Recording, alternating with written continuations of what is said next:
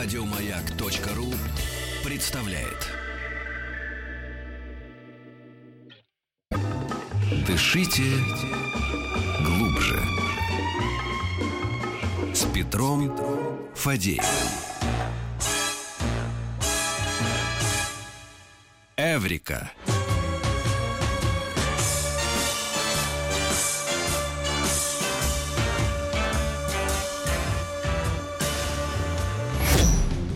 Это рубрика «Эврика». У нас в гостях сегодня Александр Родин, доцент МФТИ, старший научный сотрудник Института космических исследований Российской Академии Наук.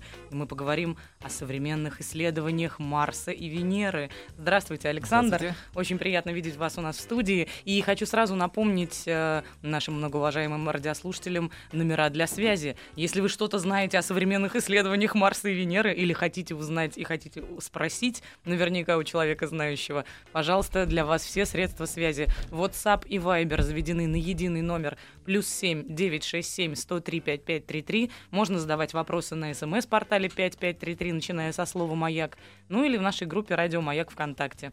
Ну а тем временем Хочется, конечно, понять, каким образом в последнее особенно время проходят те самые исследования Марса и Венеры. Потому что если до Марса, насколько я понимаю, еще мы хоть как-то худо-бедно долетаем, то Венера-то она так же далеко. Ну, на самом деле все обстоит ровно. э, Александр, чуть наобо- ближе наоборот. к микрофону, чуть-чуть. все обстоит э, на самом деле наоборот. э, и вот даже такой существует слоган в профессиональной среде международной, что Венера это русская планета. Э, Действительно, так случилось, так сложилась наша судьба, что Советский Союз, который был один из лидеров, конечно же, космической гонки и очень активно участвовал в межпланетных э, исследованиях, Э, Но вот с Марсом нам везло э, и нашим учителям. Вот я своего учителя Василия Ивановича Мороза в первую очередь вспоминаю в этих обстоятельствах. Э, с Венерой нам везло значительно больше, чем с э, Марсом. Э, Советские аппараты, то, что сделали они на Венере, э, очень многие эти результаты до сих пор не повторены. э, И, скажем, э, картинки поверхности Венеры, которые сделаны советскими аппаратами, э, Венера 11-12, они э, до сих пор являются уникальными. Простите, Александр, что перебью вас, а Венера 11-12 в каких...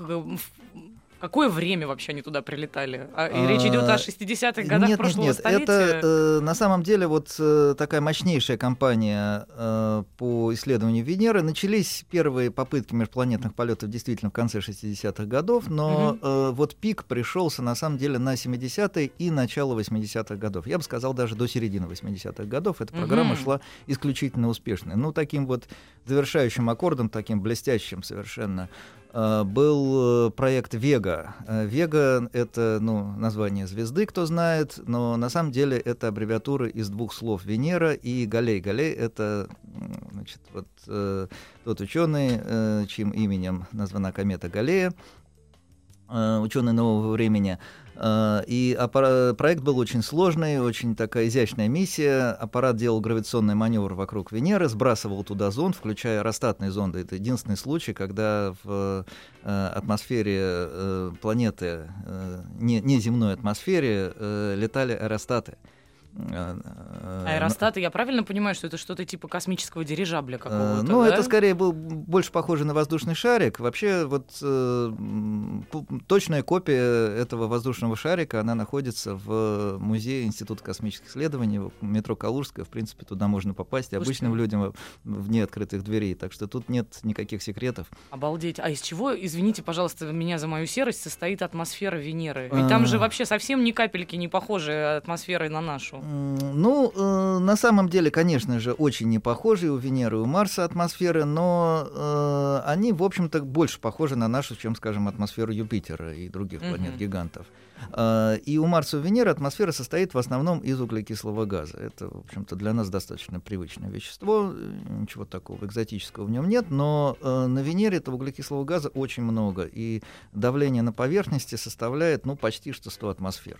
Ого. А, Вот. И многие, наверное, слышали про такой парниковый эффект. И вот э, то, что тот же самый углекислый газ, который вырабатывается при сгорании э, органического топлива, нефти, газа, э, других углеводородов, э, бензина в частности, э, вот он, попадая в атмосферу, приводит к повышению температуры у нас. Это, в общем, ну, грозит некими последствиями достаточно серьезными. Но на Венере этого углекислого газа настолько много, что температура поверхности, при том, что до поверхности доходит солнечного света гораздо меньше, чем на Земле, причем, я бы сказал так, почти в сто раз меньше. Ого, а, у них прям все в сто раз, я смотрю. 100 атмосфер, сто а вот, раз а, меньше солнечного ну, температура там не в сто раз больше, конечно, но тоже очень существенно. Температура почти 500 градусов по Цельсию. Ого!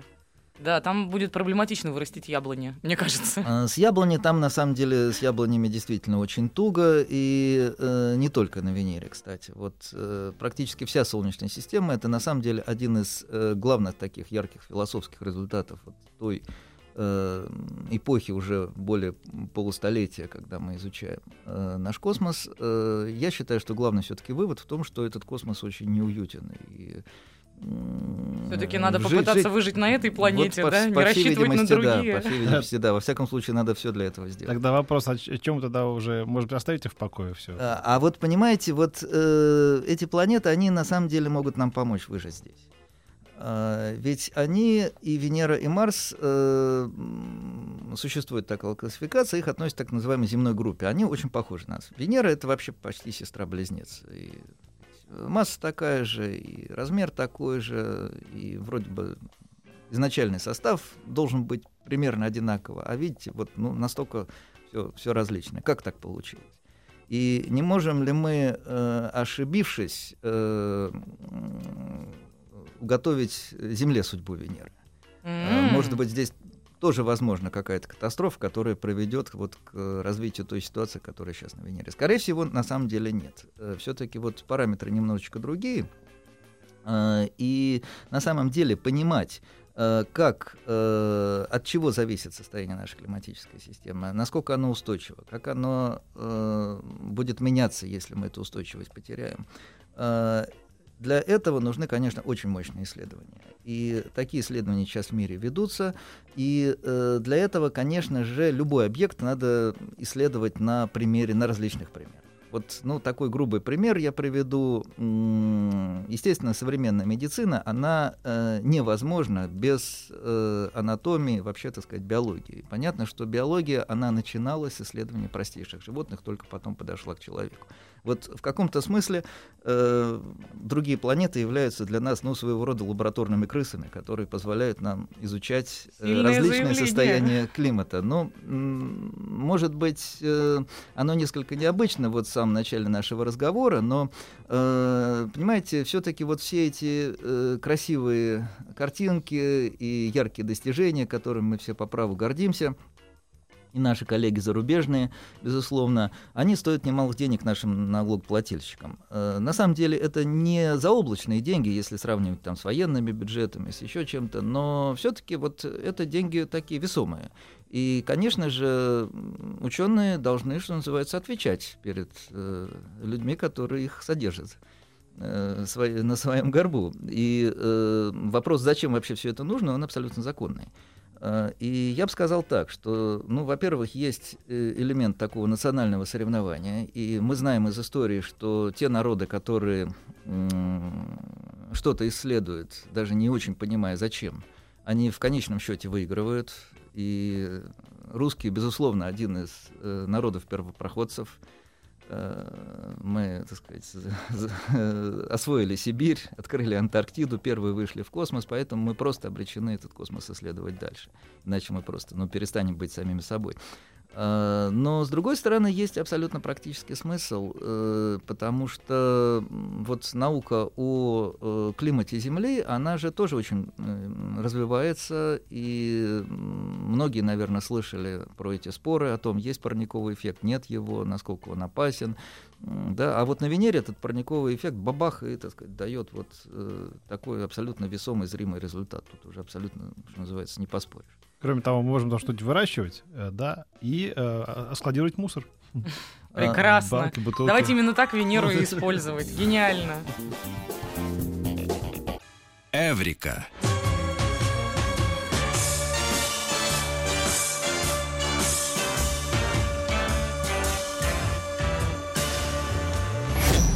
Александр Родин рассказывает нам о современных исследованиях Марса и Венеры. И если позволите, буду все-таки вкраплять вопросы от радиослушателей, потому что самое главное же угодить им.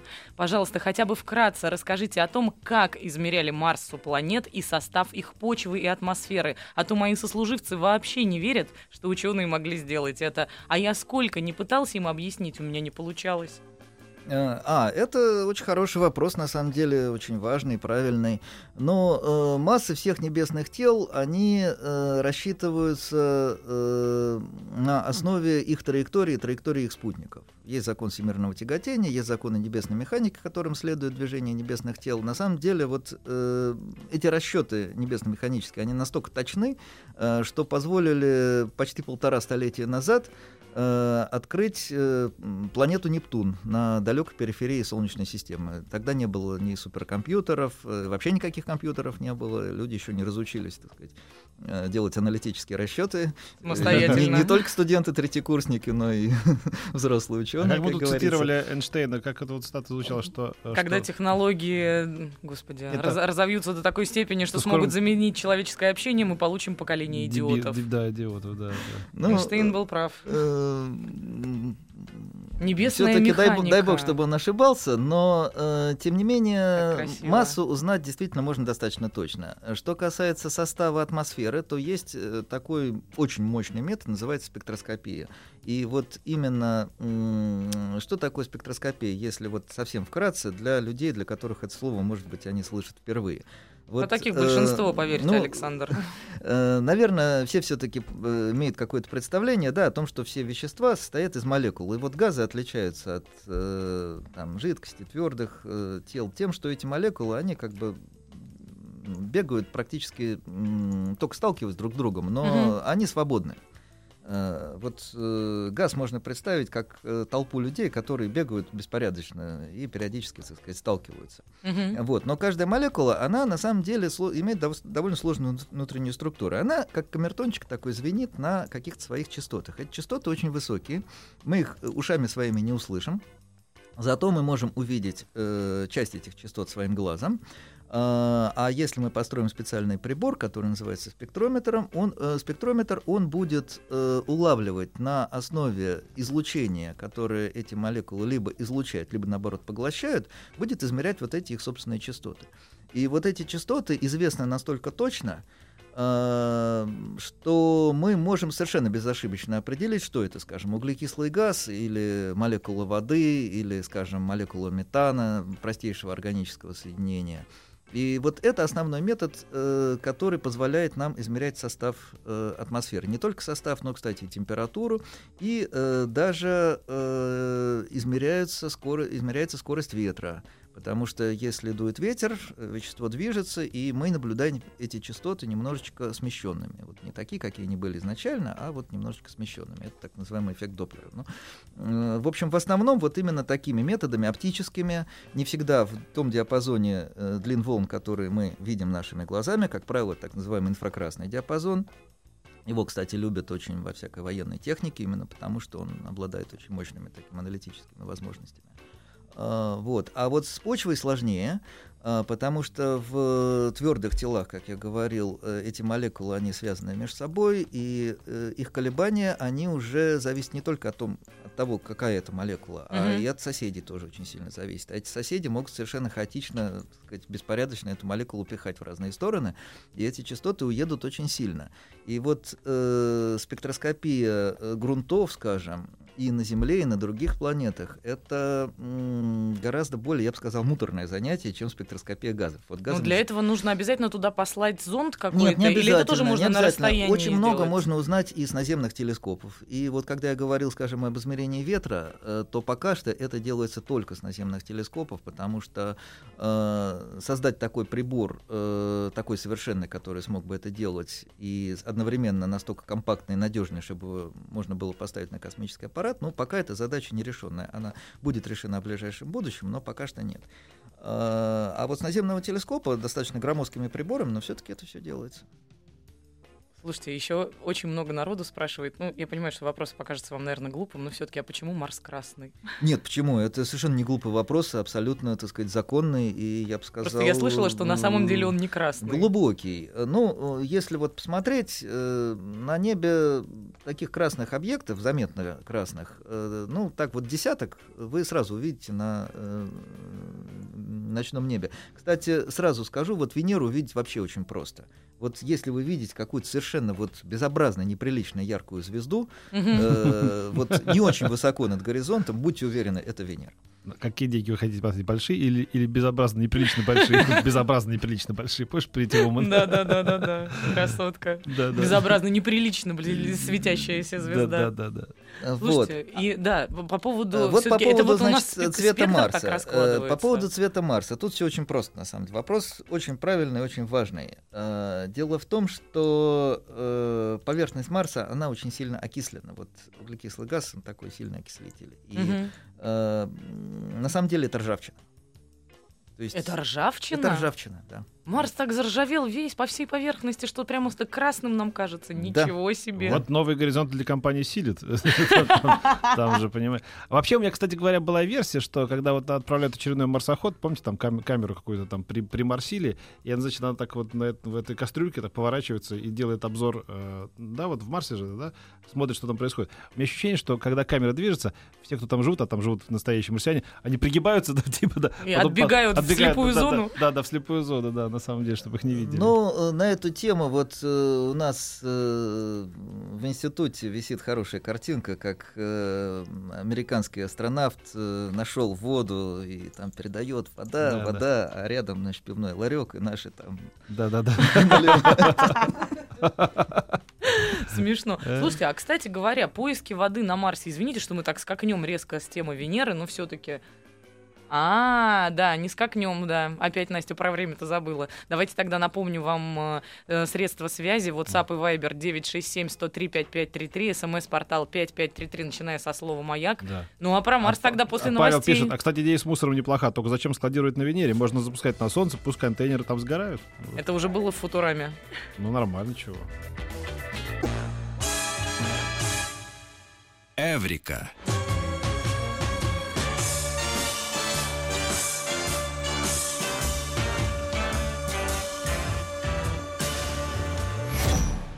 Доцент МФТИ, старший научный сотрудник Института космических исследований Российской Академии Наук Александр Родин рассказывает нам сегодня о современных исследованиях Марса и Венеры. Если вы хотите задать вопрос, направляйте его в WhatsApp или Viber 967-103-5533. Давайте все-таки вот вопрос, к Марсу. Ну. Да, вот что вы скажете а? про туннели под коркой Марса, если я не есть? Правда, спрашивают нас. Э, там э, действительно есть такие очень э, на южной полярной шапке э, очень такие интересные структуры, как бы пещеры, туннели. Вот там они живут, я чувствую. Не, не, да. они, Чуть-чуть это, поближе это, к микрофону, они Александр. Там, они там не живут. Просто Марс интересен еще и тем, что вот его собственная атмосфера, она замерзает не пары воды, которые вот у нас есть в воздухе, угу. конденсируются, образуют там облака, дождь, снег и так далее. Это на Марсе все тоже есть. Ну, дождя нет, есть, э, так сказать, снежок и иней, э, обычный водяной. Но там еще и вот сам углекислый газ, он тоже иногда замерзает. Когда вот в высоких широтах на полюсе зимой в полярную ночь там просто вот непролазная такая пурга, идет снег прямо непосредственно из атмосферы. Ух ты. Вот. И вот южная полярная шапка, она покрыта такой, ну, достаточно существенной коркой из углекислого газа. И этот углекислый газ, когда испаряется, он тоже очень бурно испаряется. И вот э, это как раз приводит к образованию таких хитрых, довольно интересных структур, Э, которые там действительно есть и туннели, и такие пауки, так называемые. Картинок масса, они э, все есть Слушайте, а мы же видели там и пирамиды, и лицо какое-то Нет, это, было. это все полная ерунда. Значит, э, это уже, так сказать, ну, многократно дезавуировано, даже жалко время тратить. Все, что угодно вы можете увидеть в любой, так сказать, бесформенной картинке. Это психологам давно хорошо известно. А вот еще спрашивают, Читали ли вы книгу «Марсианин», во-первых? Ну, давайте про книгу не будем, там просто вот что было описано. Раз на Марсе нет атмосферы как таковой, то настолько часто и в каком количестве мелкие метеоры достигают поверхности. Наверное, бомбардировка постоянная. И уместна ли в таком случае экспедиция на Марс? А, во-первых, атмосфера на Марсе все-таки есть. И вот если на Венере атмосфера примерно в 100 раз э, плотнее, чем земная, то на Марсе она примерно в 100 раз менее плотная. А, но как она, тем не менее, надо есть же. и представляет собой тоже очень интересный, важный объект для исследований.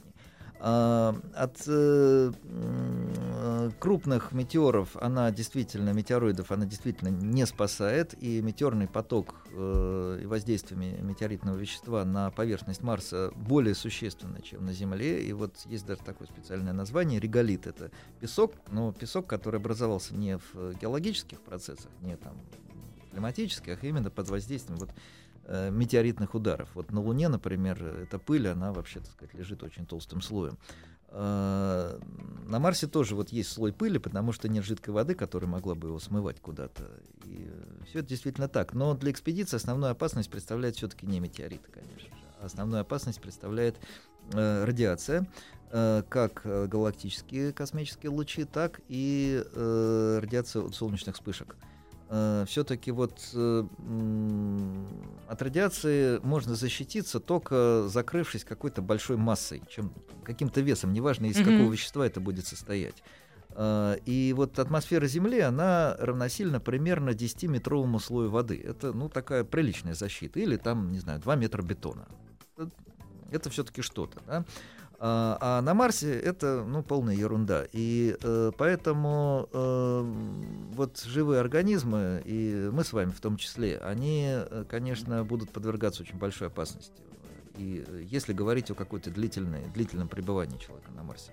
Краткосрочная экспедиция, ну, а, тоже несет какие-то риски, но тут все-таки можно как-то что-то предусмотреть. Но длительно человек на Марсе, конечно, существовать не может. Опять с яблонями обломались петь. Ну, прям вообще беда какая-то. Я так точно. надеялась, все свое советское детство. Бабушка мне повторяла, ну вот я не доживу, а ты-то точно на трамвае на Луну приедешь однажды. Чувствую, и на мой век не придется. А, еще очень важный момент, как мне думается, мы на Марс бесконечное количество раз отправляли уже всякие зонды, всякие аппараты, и воду они искали, и ходили, и фотографировали. Но теперь ключевой вопрос, а что-то фундаментальное мы в итоге получили из этих исследований? Да, конечно, безусловно. Вот э, вообще говоря, с конца 90-х годов, последние там уже больше, чем 15 лет, э, почти два десятилетия, Марс исследуется непрерывно. Не было вот за два десятилетия ни одного момента, когда э, вокруг Марса не летал бы какой-то искусственный спутник. Угу. И вот здесь э, очень большой вклад наших российских ученых, э, потому что вот мы привыкли, да, что у нас в космосе все плохо, все падает, а э, какие-то достижения, чаще всего это британские ученые, так называемые, да. Да? или американцы, конечно. Ну, американцев с дел... Марсом вообще какая-то Нет, особенная любовь, Они действительно по-моему. делают очень много, и э, вклад э, Соединенных Штатов, безусловно, так сказать, больше, чем э, любой другой страны, но тем не менее и наши российские коллеги сделали очень много, в том числе и на американских аппаратах. В частности, вот э, действительно э, первое э, убедительное открытие повсеместного распространения воды, не просто то, что на Марсе есть вода, это было известно очень давно, а то, что она в грунте в виде вечной мерзлоты распространена, ну, практически повсеместно, вот начиная там, ну, с широты, там, грубо говоря, там, Ростова и выше. Uh-huh. А, а на полюсах это не просто вечная мерзлота, это просто грязный лед. Вот если вы, так сказать, там киркой по, э, трогаете, подолбите, это, это будет просто грязный лед. Вот из этого состоит э, Марс. Это вода, там просто горная порода. И вот э, это достижение, э, в общем-то, в основном принадлежит группе Игоря Георгиевича Митрофанова из Института космических исследований, который свой прибор поставили на американский аппарат Марс Одиссей. Очень изящная идея, очень простенький, в общем-то, прибор, такой ядерно-физический, и абсолютно убедительные фундаментальные результаты. Э, ну, кроме того, была миссия Марс Экспресс. А в э, чем результаты? Вы простите, что а, я так докапываюсь, но все-таки э, фундаментальные ну, результаты. Что мы, вот мы, мы выяснили вот, как раз, что вода есть везде именно а, благодаря она, вот этому спутнику. Да, да, да, да, безусловно Слушайте, так. Здорово. И мы увидели, как она распределена. Мы увидели, что на полюсах ее вообще очень много, на экваторе ее, угу. понятно, гораздо меньше, потому что она там вся испарилась оттуда. Э, это действительно дает нам очень важное представление о том, как Марс развивался раньше. Как и, э, он, вообще говоря, претерпевал очень серьезные изменения климата. Он далеко не всегда был такой. Потому что его ось вращения, она иногда вообще ложится на бок. Вот э, Землю и, в частности, наш климат земной спасает во многом наличие Луны. Луна как бы стабилизирует ось. Вот многие, наверное, запускали в детстве волчок или со своими детьми, внуками, знают, что волчок, когда он уже так э, на излете, что называется, заваливается. Да, да он угу. начинает не просто заваливаться на бок, а он начинает так колебаться в разные да, стороны. Да, вот да, эти так да. называемые нутации, такие движения, они для планет тоже характерны. Э, Луна в данном случае вот э, э, стабилизирует Землю, избавляет нас от сильных наклонов оси вращения. Хотя эти колебания тоже есть, и в геологической в геологии, сказать, это тоже все в геохронологии известно. Есть геологические свидетельства о том, что климат, ну, мы все знаем там про оледенение последних тысячелетий и так далее. Вот. А вот на Марсе э, климат менялся просто радикально. То есть он э, одним полюсом практически смотрел на Солнце, и тогда вся эта полярная шапка испаряется, естественно, и э, весь этот лед осаждается на экваторе, в первую очередь на высоких горах. На Марсе самые высокие горы в Солнечной системе. Вот э, гора Олимп, она примерно 500 километров в диаметре у основания и примерно 27 километров в высоту. Можете себе 27 километров. Да. Вот то я теперь знаю, что делать ребятам, этим альпинистам, да, которые Эверест покорили. О, да. А мы же на Марсе должны. 27, это же сколько надо переть наверх. А, вот. Кроме того, вот из фундаментальных открытий я бы, конечно, отметил э, открытие метана. Это э, спорное такое открытие, оно очень спорное в том смысле, что оно очень долгое э, время подвергалось критике, сомнениям и так далее, и так далее. Э, первое открытие принадлежит Владимиру Анатольевичу Краснопольскому, тоже нашему соотечественнику и теперь нашему сотруднику, вот физтеха моего университета, и он мой непосредственный начальник. Вот. А вообще, конечно, он э, сделал вот это открытие уже еще, еще в качестве американского ученого, э, и его американские коллеги с ним соревновались, критиковали, и в конце концов вот это привело к тому, что сейчас марсоход Curiosity, который работает сейчас на Марсе, он устойчиво меряет метан, ну, в каких-то совершенно ничтожных долях, это, это доли миллиардных долей э, от вот этой очень хилой атмосферы. Э, но теперь э, мы четко знаем, что да, метан там есть. И это удивительно, потому что он не мог сохраниться вот с момента сотворения мира, что называется. Он э, примерно за 300 лет разваливается от солнечного света. Значит, есть какой-то источник, который его туда поставляет. Э, это либо геологические процессы, либо мы не можем исключать, может быть какая-то очень примитивная жизнь там есть. Mm-hmm. И это все действительно добавляет очень мощную такую интригу. И вот чтобы эту интригу разрешить, э, одна из главных задач вот предстоящей миссии «Экзомарс» — и там тоже огромный вклад наших российских коллег. Россия вот буквально там, пару месяцев назад поставила туда э, мощнейший комплекс из трех спектрометров. Это будет орбитальный аппарат, который будет разглядывать планету сказать, Э, Александр, с ближе орбитой. к микрофону, умоляю а, вас. Спасибо большое. Э, вот. И э, одна из центральных задач вот этого комплекса — это всестороннее исследование метана, его распределение, как он себя ведет, и чтобы в конце концов мы могли понять, откуда что все-таки он взялся. Ох, какая загадка сумасшедшая. А вот вдвойне приятно мне читать ваши сообщения, приходящие в WhatsApp и Viber 967-103-5533, потому что я просто удивляюсь тому, какие вообще умные люди нас слушают. А вот, например, спрашивают, возможно ли терраформирование Марса при помощи взрывов ядерных зарядов, предложенное недавно Илоном Маском? Ну да, этот джентльмен, он любит э, отжигать, что называется. Вот. Но тут я э, сразу, в общем, готов разочаровать, потому что на самом деле энергия водородной бомбы, она ничтожно мала по сравнению с теми, э, с той энергией, которая работает э, в климатической системе. Mm. То есть атомной бомбы и водородной бомбы тут точно совершенно не хватит. Терраформирование, да, возможно, но надо делать это умнее и, может быть, не так, так сказать, широко кричать на публику, а сначала сесть подумать, а потом что-то сделать и только потом говорить. А у нас вообще есть, как бы правильно сказать, технологии, хотя бы вот в каком-то зачаточном состоянии для такого терраформирования? Э, ну, когда, если говорить о других планетах, то это сейчас даже не обсуждается. Конечно же, вот те миссии, которые... Это же, мне кажется, сейчас, даже внукам нашим может не э, достаться. Нет, нет, почему? Ну вот, например, э, американский марсоход, который пойдет вот уже за горизонтом 2020 года, э, он вполне всерьез будет отрабатывать процесс выработки кислорода из углекислого газа. Э, выработки воды, пригодной для питья, вот из э, того ничтожного количества воды, которое там на Марсе ему удастся найти. Э, то есть это уже ну, э, в ничтожных количествах, но тем не менее вполне те процессы, которые могут потом быть использованы в качестве технологии терраформирования. Так что это все вполне можно обсуждать, почему нет. Ну и не могу не спросить, э, уж простите, я понимаю, что это не совсем ваша епархия, скорее всего, но все-таки огромное количество исследований Марса связано с тем, что постоянно планируется э, экспедиция туда. И постоянно появляются проекты наподобие Марса 500, которые планируют, испытывают будущих э, космонавтов, которые должны туда отправиться. Но все-таки вот с точки зрения науки, насколько реальна эта миссия хотя бы на нашей жизни? Нет, это абсолютно реально. И я глубоко убежден, что это будет сделано, просто потому что это можно сделать. Угу. Но люди так устроены, что любые достижения, которые возможны, они в конце концов реализуются. Э, но для науки и, скажем, для практического использования, для того же терраформирования, в общем, это абсолютно бесполезно.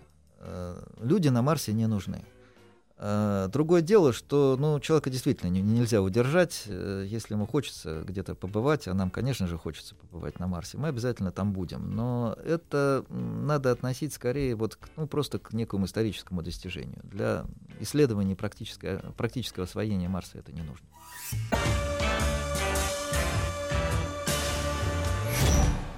Мы продолжаем рассказывать вам о современных исследованиях Марса и Венеры. Если вдруг что-то пропустили, бегом на сайт радиомаяк.ру и переслушивать все это в подкастах.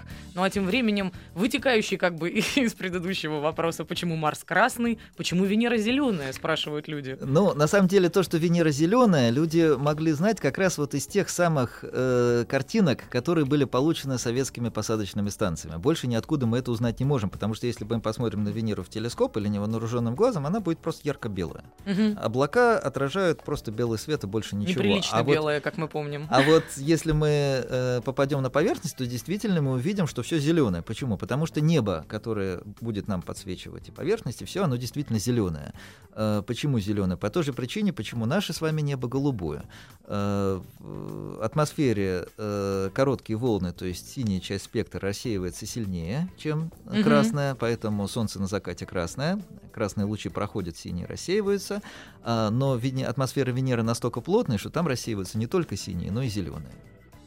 Это очень просто. А ответ. значит ли это, что у них и закаты совсем другого цвета, скорее всего? А вовсе а, даже и не багряные? Тут я должен вас разочаровать. Закаты мы на Венере, к сожалению, не увидим. Э, там настолько плотный облачный слой, что там всегда очень-очень пасмурно. Солнце с поверхности Венеры вообще не видно.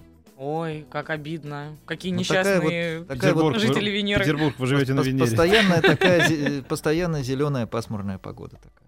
Да, действительно. Мы и живем на Венере, это красиво. И очень горячо, все совпало. Да, ну да, ты подумай, да, ну да, все да. совпало. А, очень частый вопрос, э, поэтому, если позволите, задам своими словами. М, понятно, что Марс и Венера это такие особые пункты интереса 20-го, теперь уже 21 века. Можно ли спрогнозировать, какую планету мы начнем также истошно изучать следующей?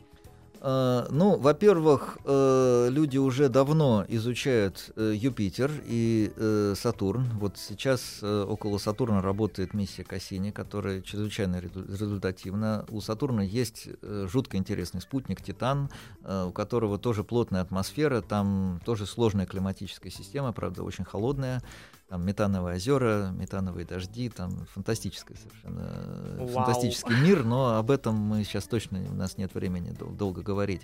А, а вот э, то, что Юпитер будут изучать э, глубже и больше, это безусловно так, но мне кажется, мы все-таки очень много оставили еще открытых вопросов на Венере. Венера на самом деле гораздо сложнее Марса, а аппаратов и исследований на, не, на ней было гораздо меньше.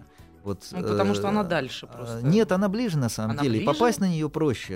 Э, Чего же мы на Марс-то все прем и прем тогда? А э, тут я думаю, что основная причина в том, что на Марсе есть хоть какая-то надежда найти какую-то живую материю, как, какие-то микроорганизмы. И вот это все-таки основной стимул, ну, в основном для, так сказать, политиков, которые там принимают решения, наверное.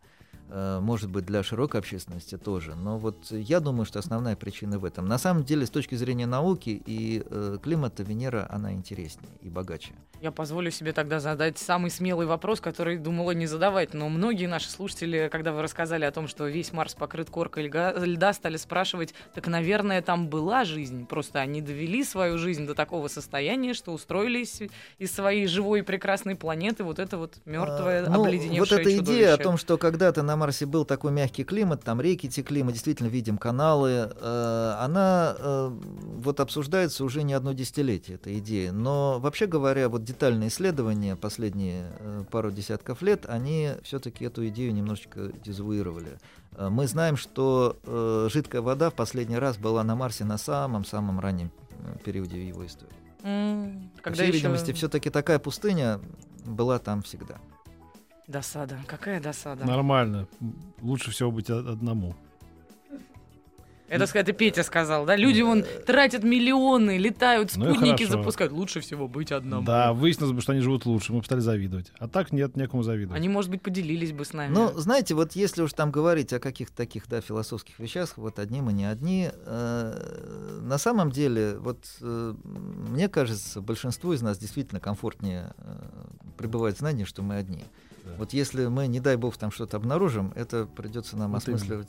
Надо с этим тогда будет как-то. Надо с этим как-то придется жить. Как, возвращаясь вот как к... я вот, например, не знаю. Да, да, да. Вот э, возвращаясь к одной из тем нашей программы, забрался ты в телефон своей девушки и выяснил. И что теперь? Если это правда, теперь надо жить, надо что-то сделать. Вы совсем не любопытные люди. Что от вас, Александр, как не, от ну, ученого, я вообще мы не просто, ожидала. Мы просто боимся честно. иной раз э, залезть куда не надо, понимаешь? Все, нам нужно заканчивать это интервью. Спасибо вам огромное. Александр Родин, доцент МФТИ, старший научный сотрудник Института космических исследований Российской Академии Наук сегодня был у нас в гостях. Это было потрясающе интересное интервью. Спасибо вам большое. Спасибо. Всего доброго.